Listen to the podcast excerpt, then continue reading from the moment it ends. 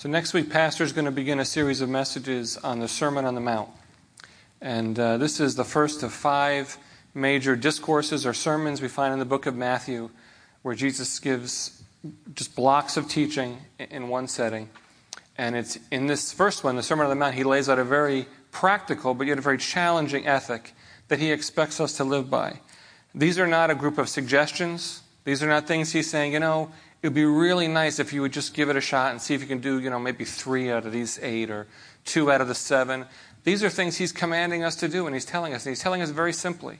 It's very plain language, very clear. And he expects to be obeyed. And when I began to think about what to speak about today, when Pastor first talked to me about it, this was falling in between a couple of series, so it wasn't in the middle of a series where there's kind of a topic that fits in. And Lord immediately impressed on me this subject. He'd been kind of laying it on my heart already, but the idea of obedience. And I couldn't think of a better way to spend a little time before going into a series in the Sermon on the Mount to talk about obedience. What does it mean, and what are we called to? So, what is obedience? Well, at first, it seems like a pretty simple idea, right? You tell someone what to do when they do it. Anyone have children? Anyone ever been a child? You know that it actually gets very complicated very quickly. I didn't know you meant for me to do it now. I didn't know you wanted me to do it. I thought you were talking to my brother. Now, you may have said their name four times, but that's okay. Right? I didn't know you wanted it done completely or, or correctly. Anyone ever, any mother ever tell your son to clean his room or your daughter, and they come down and they, you're done? Yeah, we're done. And you know it didn't get done. That would be a miracle like walking on the water, and because it's been five minutes and you've seen the room. So you go up and it's not done. It's, you know, there's clothes everywhere, you know, and they don't do it. Obedience is not that easy. When we talk about obedience, that we really pre- it's very pretty basic. We presuppose a few things. There's two or more parties involved, one of which has authority over the others. Right? The others are subordinate. There's direction given by the party that has authority to the party or parties that are subordinate. And then those subordinate parties comply and do what they're told. Now, before we get too far, I, I want to take a minute to talk about one thing because we're only going to say it one time. When we talk about obedience, by definition, without it's unavoidable, we're going to talk about something that people call works. You are not saved by your works. You're not saved by your obedience. It's impossible. That's good news, by the way. There is good news behind that because you could never do it. It's hopeless. We have no hope of eternity, and thankfully, this isn't the closing part of the message, but there's no hope. God bridges that gap with His mercy and with His grace. And Jesus paid the price on the cross, and He gives us salvation. But that doesn't mean he doesn't expect anything from us afterwards. That's an equal mistake, and we don't want to make that mistake. We want to be ready. If we surrender our life to him, we have to be ready to give him everything and to serve him. So there are two types of obedience, right? Two basic types, or disobedience. I'm going to call them general and specific. So, specific obedience is your obedience in a given situation at a particular time and place about a particular topic. Did I do what I was supposed to do in this instance? That's specific obedience or disobedience. General obedience is an attitude, it's a disposition of the heart, a, an inclination to be obedient, to obey the Lord.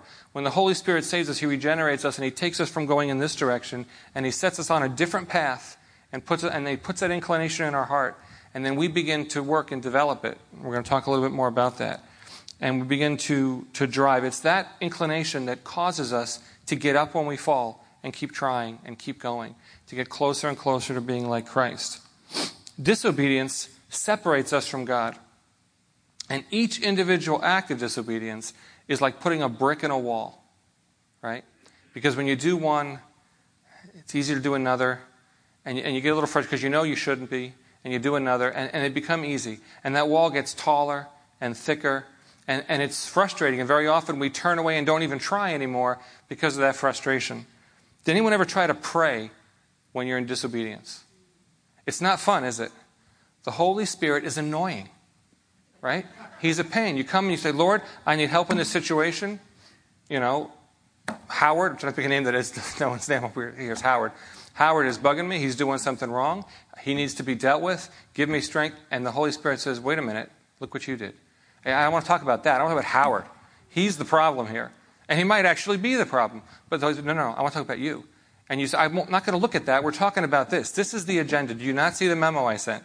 This is the, and the Holy Spirit, He comes and He puts it, and He won't get out of your face. He won't stop. That's the Holy Spirit. I'm putting bricks in the wall. He's trying to take them out. He's saying, This is not how we have communion. He's trying to break down those, those barriers that we put up. But if we allow the Holy Spirit to cultivate this attitude of obedience, to work in our hearts, we're going to find that specific obedience is just a natural outworking. It gets easier because it's what we want to do. At the same time, each time we, we do a little bit, we obey in a little item, it gets easier to do the next one. So at the same time, each one helps the other. Our general obedience drives specific obedience, and our specific obedience in small little steps begins to work in us to make us, to drive and, and improve that inclination and to work on that. This is the process that we call sanctification, the process by which the Holy Spirit makes us more like Christ as we walk with Him. So today there's a few things I want to look at the scriptures and see what we can learn about obedience. And there are three, three main ones. The first thing is obedience means to do what God says. The second is to do it God's way. And the third is, and I needed to have three W's, so to do it wholly, to do it completely, to do, to do it without leaving any details out. So let's look at the first one to do what God says. We're called to obey and do what He says no matter what it costs. It doesn't matter. The cost could be financial, they could be convenience, right? They could be very often our pride, right? I've got to, I've got to swallow a little pride here because I was wrong and I've got to get back on the right track. I've got to do something I don't want to do, right? We have to, even, uh, even in those settings, we have to do what God says. There are no situations where God says, It's okay, disobey me here, because I realize that would be hard for you. God never says that. Let's look at 1 Kings chapter 17. This is a story of Elijah and the widow of Zarephath. It says, Then the word of the Lord came to him. Excuse me. Get up, go to Zarephath that belongs to Sidon, and stay there. Look, I have commanded a woman who is a widow to provide for you there. So Elijah got up and went to Zarephath. When he arrived at the city gate, and very often, you know, Elijah got up and went. Very often, obedience is active. God's telling us, go do something. Sometimes he's telling us, don't do something. But very often he's telling us to go and do something. Elijah just, he just got up and went. When he arrived at the city gate, there was a widow woman gathering wood. Elijah called her and said, Please bring me a little cup, and, a little water in a cup, and let me drink. And as she went to get it, he called to her and said, Oh, and please, please bring me a piece of bread in your hand. And here she stops. She turns and says, But she said, As the Lord your God lives, I don't have anything baked, only a handful of flour in the jar and a bit of oil in the jug. Just now I'm gathering a couple of sticks in order to make a fire to go and prepare it for myself and my son so we can eat it and die. There's famine in the land, and when he makes this request, this is too far, and she stops and explains to him her situation. Okay, this is it. So Elijah said to her, Don't be afraid. Go, do as you've said. He's very sensitive. But first, make me a small loaf from it and bring it to me. Afterward, you can make some for yourself and your son. What nerve? Right? I mean, imagine now, when he asked for a cup of water, okay, that's common hospitality. It wasn't unusual, especially in an Eastern culture. To ask for a piece of bread, uh, he didn't know the situation. That was okay. But now, I've explained to him that I'm, my son and I are going to eat this little bit, and a handful of flour makes how much bread? Not a lot, right? We're going to make a very little bit of bread, and we're going to eat it, and then there's no hope. We're going to die. We're going to starve. And he says, Oh, that's good. Give me some first. Right? And here he tells her why. He says, For this is what the Lord God of Israel says The flour jar will not become empty, and the oil jug will not run dry until the day the Lord sends rain on the surface of the land. So she proceeded to do, she obeyed, according to the word of Elijah. And then the woman, Elijah, and her household ate for many days. The flour jar did not become empty, and the oil jug did not run dry, according to the word of the Lord he'd spoken through Elijah. In this case, she put God's commandment ahead of herself and her family and her family. It's one of the things you see more and more in the church, and it's in our culture, is we've, we've taken a good thing, spending time with family, and we put it ahead of God's call in our lives. You see it in the church all the time. People are reluctant to be involved in ministry, to do things, to do things that God's calling them to do. That's between you and the Lord to decide what that is. But whatever it is, put, spending time with family is a good thing. It's an important thing. It should be one of our priorities. But it doesn't come before God. It never comes before God. And very often, the best thing you can do for your family is not spend this time in this family picnic or do whatever with them, but show them an example of someone who serves the Lord and follows his calling.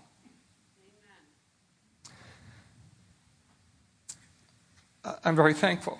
I grew up in a, in a home, in a Christian home, with parents who were raised in Christian homes. And my parents set an example for me of always being involved in ministry and always doing things. And our family activities, we're going and doing things in ministry. We did those things together. I have uh, several relatives, brothers in law, and brothers who are involved in ministry, and their kids are now grown, involved in the ministry that they grew up going, getting dragged to all the time on Saturdays, every Saturday, and they're involved in that ministry now. And they're helping lead that ministry because that example was set. We need to do what God says. We need to do it God's way, no matter how much we may think we know better, right? God knows his plans and purposes. And very often, obedience is a test. God says, I want you to do this, this, this, and this. And you say, Oh, yeah, but I could do it this way. I want to see, will you do this, this, this, and this? I don't want you to do it your way. I want you to do it my way. If you look at the Old Testament laws, especially things like the dietary laws, some of them are for health reasons, and we can point to those. Some of them are just because. There's no reason that some of the foods that are prescribed couldn't be eaten in a healthy way. But God said, I want you to be different. I want you not to do this, even though everyone around you is doing it. Everyone around you says it's okay. Even though you know it's okay, you've got a great recipe for rabbit. But I'm not going to, going to tell you not to eat that. And he sets those things up as a test of their obedience. Because if you'll obey him in small things, you'll obey him in great things. If you won't obey him in small things, you're not going to obey him in great things. That's how it goes. In the military, I'm trying to get too distracted because we're, we're out of time, but in the military, anyone here been in the military, been through basic training? Okay. In basic training, they coddle you, right?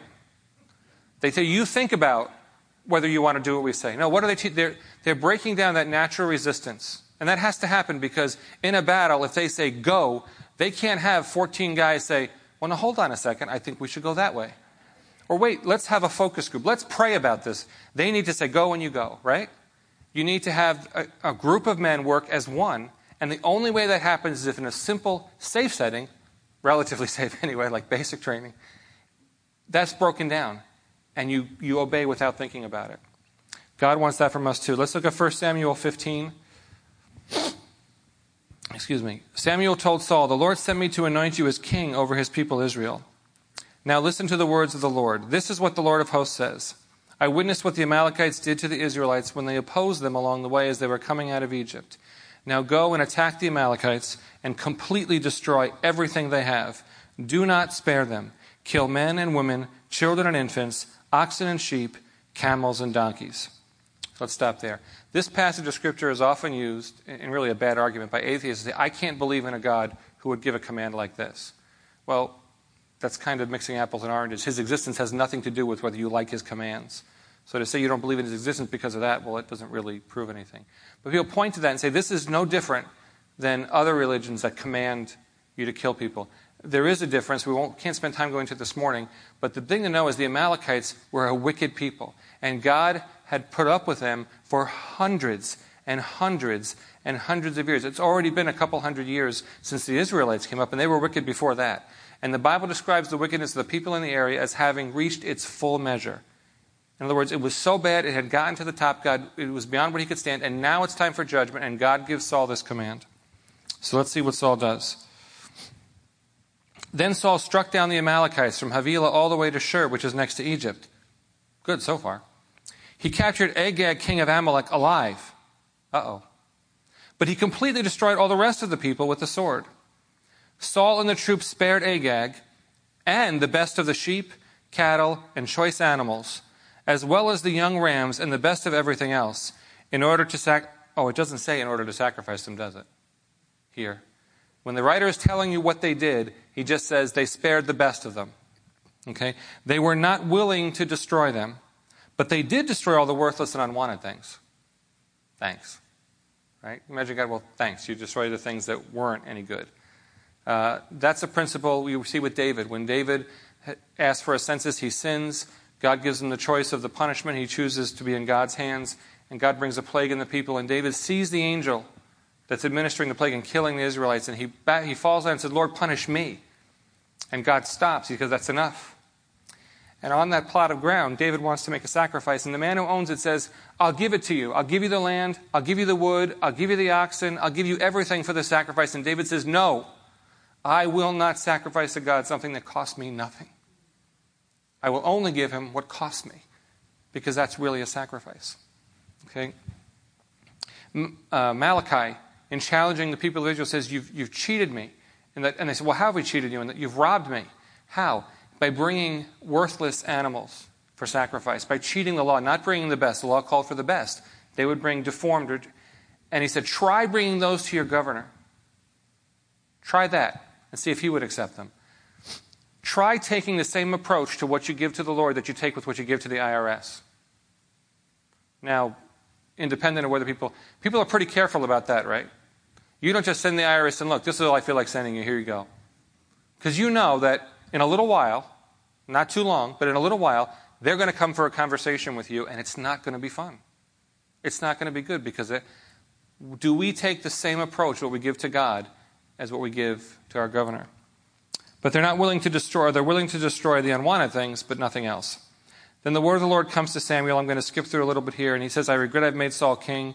And you see Samuel become angry with Saul, but cry out to God all night on Saul's behalf, praying. And Samuel tracks Saul down, and in, uh, in verse 13, it says, When Samuel finally finds, when Samuel came to him, Saul said, May the Lord bless you. I have carried out the Lord's instructions. And Samuel says, What's this sound of sheep and cattle I hear? Saul knows there's a bit of an issue. So he says, you notice before it said Saul and the troops. Here Saul says, the troops brought them from the Amalekites and spared the best sheep and cattle in order to offer a sacrifice to the Lord your God, but the rest we destroyed. So he introduces this idea of, oh, we did it for a good purpose. We had another idea in mind. And we're going to sacrifice it. Stop, exclaimed Samuel. Let me tell you what the Lord said to me last night. And Saul says, Tell me. And Samuel says, Although you once considered yourself unimportant, have you not become the leader of the tribes of Israel? The Lord anointed you king over Israel and then sent you on a mission and said, Go and completely destroy the sinful Amalekites. Fight against them until you've annihilated them. So why didn't you obey the Lord? Why did you rush on the plunder and do what was evil in the Lord's sight? But I did obey the Lord, Saul answered. He did? I went on the mission the Lord gave me. I brought back Agag. Right away, he's condemning himself, right? I brought back Agag, king of Amalek, and I completely destroyed the Amalekites. Those are two contradictory statements in the same sentence, and he doesn't even get it. Okay? The troops took sheep and cattle from the plunder, the best of what was set apart for destruction. Another contradiction. It's set apart for destruction. That's what God has said. Take this and destroy it. That's the sacrifice to God. No, no, we're going to do it a different way we're going to offer a sacrifice. So they're not doing it God's way. I took the best of what was set apart for destruction to sacrifice to the Lord your God at Gilgal. Very interesting choice of words. And Samuel says, Does the Lord take pleasure in burnt offerings and sacrifices as much as in obeying the Lord? Look, to obey is better than sacrifice, and to pay attention is better than the fat of rams. For rebellion is like the sin of divination or witchcraft, and defiance is like wickedness and idolatry. Because you have rejected the word of the Lord, he has rejected you as king. If you have any doubts about how seriously the Lord takes obedience, read that last line. Because of this, he's rejected you as king. Look at Uzzah. Remember Uzzah? Kind of a strange name. People may sound familiar. Uzzah was one of the Levites going along with the ark when David was bringing it back to Jerusalem. They put the ark on a cart, which disobeyed God's law. The ark was to be carried by the priests. They disobeyed it. Doesn't seem like a big deal, right? The cart, the oxen stumbles, the cart's begin to tip, and Uzzah reaches out to keep it from falling on the ground. And he's struck dead. Because they didn't. And David was, was terrified, and he was angry but he was terrified of God, and for a while he stopped and didn't bring the ark to Jerusalem. But when they did it, we're going to do it right this time. We have to do it, not just what God says, but the way he says it, in the manner in which he says it. And then thirdly, we have to do it completely, down to the last detail, thoroughly, enthusiastically, right? When you were in school, this is probably the best analogy. There's things you had to do that you liked and things you had to do that you didn't like. Which ones did you do better? I have uh, my older boy, particularly, when he works on a project and he's interested in it, it could take forever. because he won't, he'll keep doing it and doing it and doing it, and he, he really gets into it. It's, I'm seeing it in him, but we all do the same thing, right? That's how we should obey completely. Let's look at 2 Kings chapter 4. Elijah has died. Elisha is now the, the prophet in Israel. It says, One of the wives of the sons of the prophets cried out to Elisha, Your servant, my husband, has died. You know that your servant feared the Lord. Now the creditor is coming to take my two children as his slaves. Elisha asked her, What can I do for you? Tell me, what do you have in the house? She said, Your servant has nothing in the house except a single jar of oil. Then he said, Go and borrow empty containers from everyone, from all your neighbors.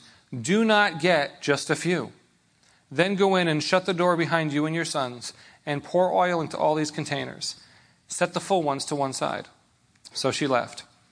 After she had shut the door behind her and her sons, they kept bringing her containers, and she kept pouring. When they were all full, she said to her son, Bring me another container. But he replied, There aren't any more. And then the oil stopped. She went and told the man of God, and he said, Go sell the oil and pay your debt. You and your sons can live on the rest. But the key is in that one line. He said, There aren't any more. We got them all. We got them all, Mom. I can imagine in that village there wasn't a single empty container in any house because they obeyed God completely. They went, they didn't say, well, give us five of your eight. They went and they did exactly what they were told. They got all the containers and they said, we got them all. There are no more. We did it completely. 2 Kings chapter 5, Naaman. Naaman is a great general in the Syrian army from Aram. Aram is the same as Syria. He's won great battles, including over Israel, um, as judgment on the northern kingdom on behalf of the king. He's a brave warrior, but he has leprosy. Picking up in verse 2, it says Aram had gone on raids and brought back from the land of Israel a young girl who served as Naaman's wife. She said to her mistress, If only my master would go to the prophet who's in Samaria, he would cure him of his skin disease, probably leprosy. So here, we'll stop right here. Here's doing what God says, no matter the cost. This girl is probably not even, no more than 10 years old. Okay? She's been taken captive and arrayed in Israel.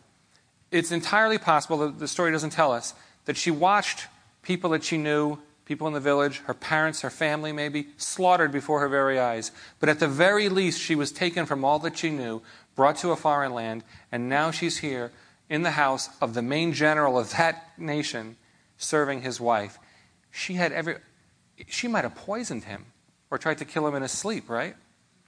Not only didn't she do that, but she's actually looking out for his good. If she had said nothing, they would never have known that she was withholding something from them. But she knows what God wants her to do, and she does it anyway because she knows the God in Israel. So, to cut through the story, Naaman hears this. He goes to the king of Syria. He sends him with a letter to the king of Israel. King of Israel gets all upset because he goes, He's trying to pick a fight with me. I can't cure someone from leprosy. And in verse 8 it says, When Elisha the man of God heard that the king of Israel tore his clothes, he sent a message to the king Why have you torn your clothes? Have him come to me, and he will know there's a prophet in Israel. So Naaman came with his horses and chariots and stood at the door of Elisha's house. Now, already, something's gone wrong here. There's an affront. Remember, we talked last year about the prodigal son, some Eastern uh, customs with respect to greeting people.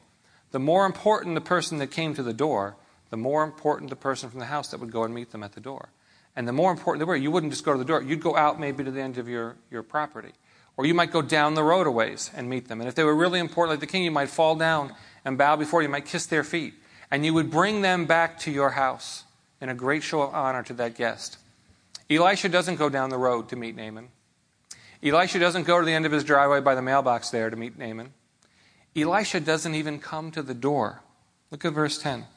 Elisha sent him a messenger. It's servant Gehazi, we know from the parallel uh, passage in Chronicles.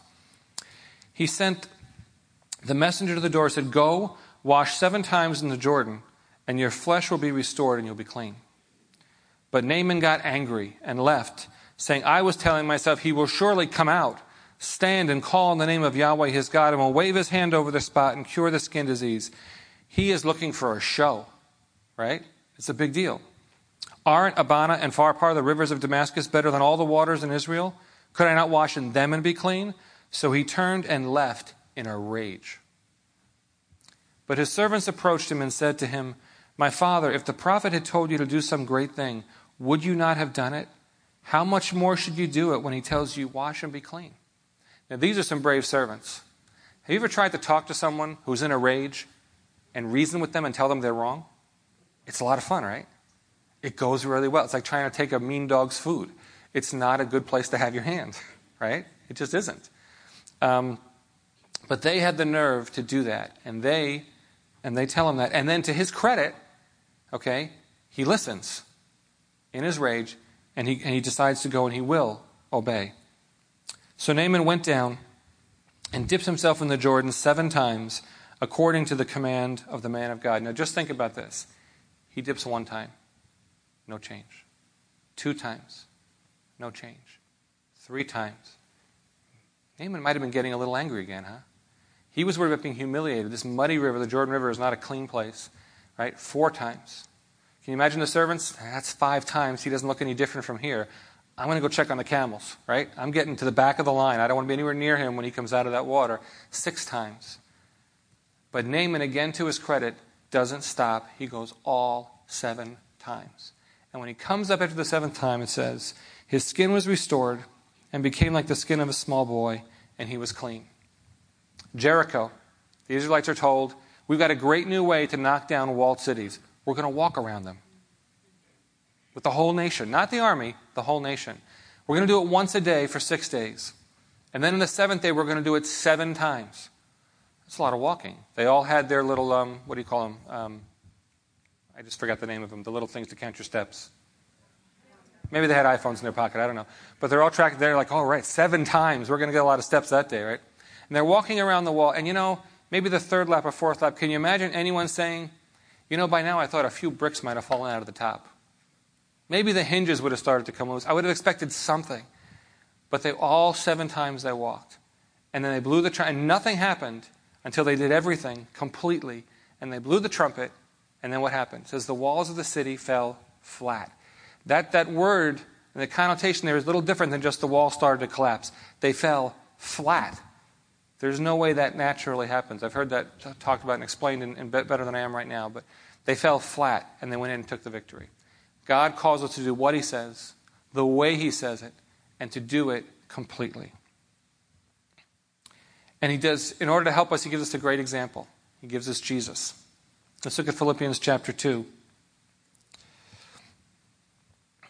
Starting with verse 5 Make your own attitude that of Christ Jesus, who, existing in the form of God, did not consider equality with God as something to be used for his own advantage. Other versions say as something to be grasped. Okay? Instead, he emptied himself by assuming the form of a slave, taking on the likeness of men. And when he had come as a man in his eternal form, he humbled himself by becoming obedient to the point of death, even to death on a cross. For this reason, God highly exalted him and gave him the name that is above every name, so that at the name of Jesus every knee will bow, of those who are in heaven and on earth and under the earth and every tongue should confess that Jesus Christ is Lord, to the glory of God the Father. So then, my dear friends, just as you have always obeyed, not only in my presence, but now even more in my absence, work out your own salvation with fear and trembling, for it is God who is working in you, enabling you both to desire and to work out his good purpose. Do everything without grumbling and arguing, so that you may be blameless and pure, children of God who are faultless in a crooked and perverted generation, among whom you shine like stars in the world. And in Hebrews chapter 5, he says, talking about Jesus, in the same way the Messiah did not exalt himself to become a high priest, but the one who said to him, You are my son, today I have become your father, also said in another passage, You are priest forever in the order of Melchizedek. During his earthly life, he offered prayers and appeals with loud cries and tears to the one who was able to save him from death, and he was heard because of his reverence. Though he was God's son, he learned obedience through what he suffered. So, what's the example Jesus had? What did Jesus do? There's five things. First, he recognized the Father's authority. The first step of obedience is a step of recognizing the absolute authority of God in every corner, every crack, every crevice, every nook, every cranny of our lives. In everything, God has sovereignty. Nothing is outside of it. If even Jesus, who has existed in the form of God, means he's part of the Trinity, submits to the will of the Father, who are we to say, no, no, no. This is mine. I'll give you this. That's, that's what I'm willing to surrender. This I'm not willing to surrender. He recognized the Father's authority. Secondly, he emptied himself. From the Philippians passage, it says he didn't grasp or cling to his divine nature. What it means when it says emptied, he emptied himself of who he was, of his reputation, of his rights as God. He emptied himself of all of those things and that identity and accepted in its place the form of a slave. A human nature became like us. He surrendered a much higher existence for a lower one as a human. If we cling to or grasp the notion that we're entitled to something, that our lives are our own, that it's mine to decide what I'll give and what I won't give, then we're missing the point of this passage. Jesus emptied himself of those rights and said, Lord, you have authority, you have sovereignty over everything in my life. I heard recently a testimony of a Muslim who'd become a Christian, and he observed that, he said, You know, I noticed in Christianity, especially in the West, that if you look at your life, your life is a circle, and inside the circle is a smaller circle or a dot, and that circle is your life, and the dot is your faith. But when I was a Muslim, the circle was my faith, and the dot was me. It's a different approach. My faith is not something part of what I am. My faith is all that I am. I'm nothing without it. And it defines in everything that I do as we give him sovereignty. Beyond emptying himself, he, he recognized God's authority, he emptied himself, and then he humbled himself, even to the point of death. This goes beyond the other point. He, not just death, but death on a cross. I wish we had time to go into, just as a reminder, the humiliating, horrific death of a Roman crucifixion. That God could have killed him in a lightning strike, right? He could have had a giant boulder fall on him and have him die instantly. But God had Jesus die naked and bleeding on a cross, humiliated and embarrassed for all the world to see, for you and for me. And Jesus accepted that and humbled himself and said, Lord, I'm giving up all my rights and I will accept whatever you have for me, no matter what it is.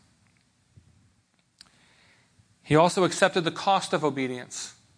In Hebrews 5 8, it says Jesus learned obedience to what he suffered. That doesn't mean that Jesus didn't know something and then did know something. What it means is he went through it as a human, he experienced it. Okay, he learned that firsthand, the, the, the cost of suffering. See, God wants us to obey not because he needs our obedience. This is like prayer, right? God doesn't tell me to pray because he needs me to fill him in on the details of what's going on, right? He doesn't need me to tell him that there are families in Dallas this morning that are hurting right? In, in Minnesota, in Baton Rouge, in all these different places, all these things have happened. Whatever you know, the facts end up being, there's people hurting right now who had nothing to do with it, right? God doesn't need me to tell him that. He knows. But he still tells me to come and pray. Why? What a waste of time.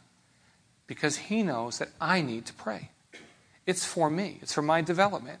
I need to pray because I need to grow in him, and that's one of the ways he helps me to grow by putting my needs in front of him, by doing what we said before. When I'm praying about this, he says, No, I want you to look over here. He grabs your face like your mother used to, right? And squishes it together and says, Look at this.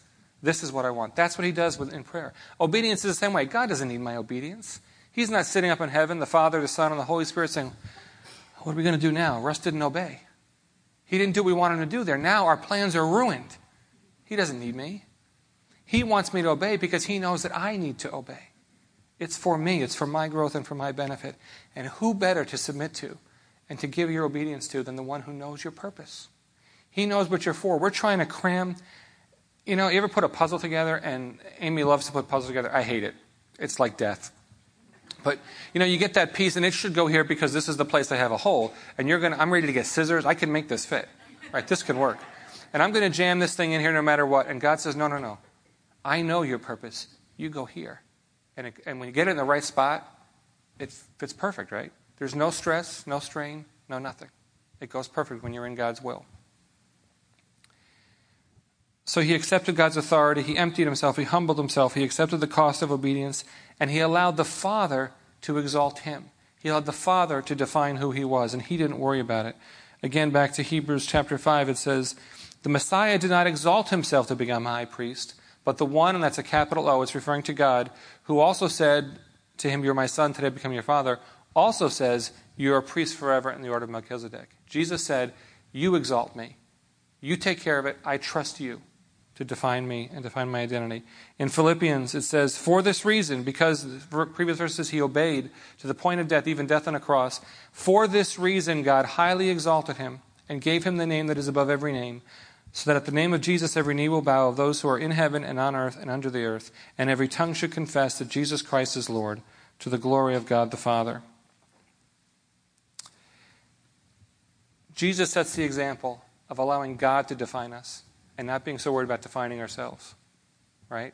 This is especially challenging, although not solely, but especially for men. What's the first thing you say when you meet somebody? Hey, I'm whatever. What do you do? Right? We define ourselves that way, don't we? And we feel sometimes so insignificant compared to others. When you meet, every, and everyone has, unless you're absolutely the very top guy in the totem pole, every one of us knows what it's like to meet someone who's impressive, who has done more than you have. I went to a, a school in New York City that's a specialized high school, and we had something like two of the, I think there were at the time 30 Nobel Prize winning alumni speak at my graduation. Talk about feeling like a failure, right? I, I just threw out the alumni letters, right, because it's just embarrassing. But when I worry about that, I'm wrong. God's going to define who I am, God will judge. And I would much rather be defined as someone who obeyed him and did what he wanted than as anything else you can name. Anything else at all. When we fail, when we fail, not if, but when we fail, we don't need to be discouraged. Because just like God bore the burden of salvation for us, He paid the price for salvation, here again He steps in to help. Philippians chapter 2, 12 to 13 says, Continue to work out your salvation. We just read this a minute ago.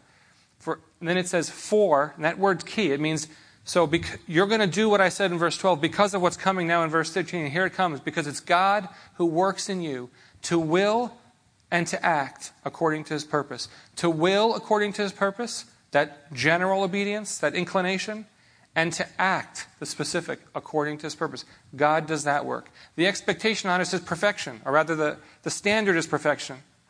But God's expectation, he knows we're going to fail.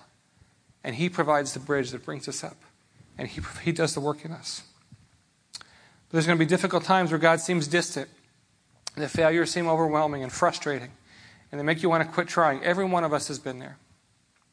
C.S. Lewis, in his uh, great book, The Screwtape Letters, Screwtape Letters is a small book, but it's a, a series of correspondence from Screwtape, the senior, a senior devil, to his nephew Wormwood, a junior devil, about the human that Wormwood has been assigned to tempt. It's a great book. It's if you you know C.S. Lewis, almost everyone knows him now from some of the, the children's books he wrote. But this is just a fantastic book, and you can see even to the point of them bickering a little bit, and you see because it's a one-sided conversation, you see Screwtape responding.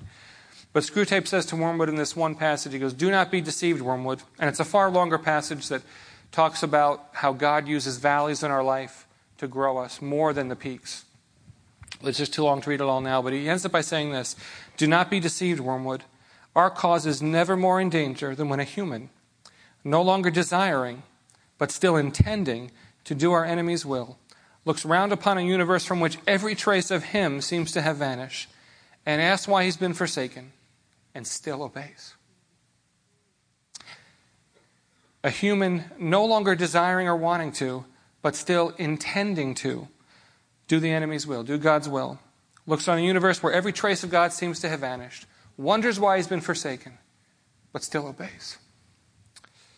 There's a great um, prayer. I'm going to read this, and while we're reading this together, the worship team will come back. And Michel Quoist, uh, uh, French, I think he was a monk, he wrote this, and it has a lot to do with falling into temptation and failing. And I think I've read this before, but it's just so powerful. He says, I have fallen, Lord, once more. I can't go on. I'll never succeed. I'm ashamed. I don't dare look at you. And yet I struggled, Lord, for I knew you were right near me, bending over me, watching. But temptation blew like a hurricane, and instead of looking at you, I turned my head away. I stepped aside, while you stood, silent and sorrowful, like the spurned fiance who sees his loved one carried off by his rival. When the wind died down as suddenly as it had arisen, when the lightning ceased after profoundly streaking the darkness, all of a sudden I found myself alone, ashamed, disgusted with my sin in my hands.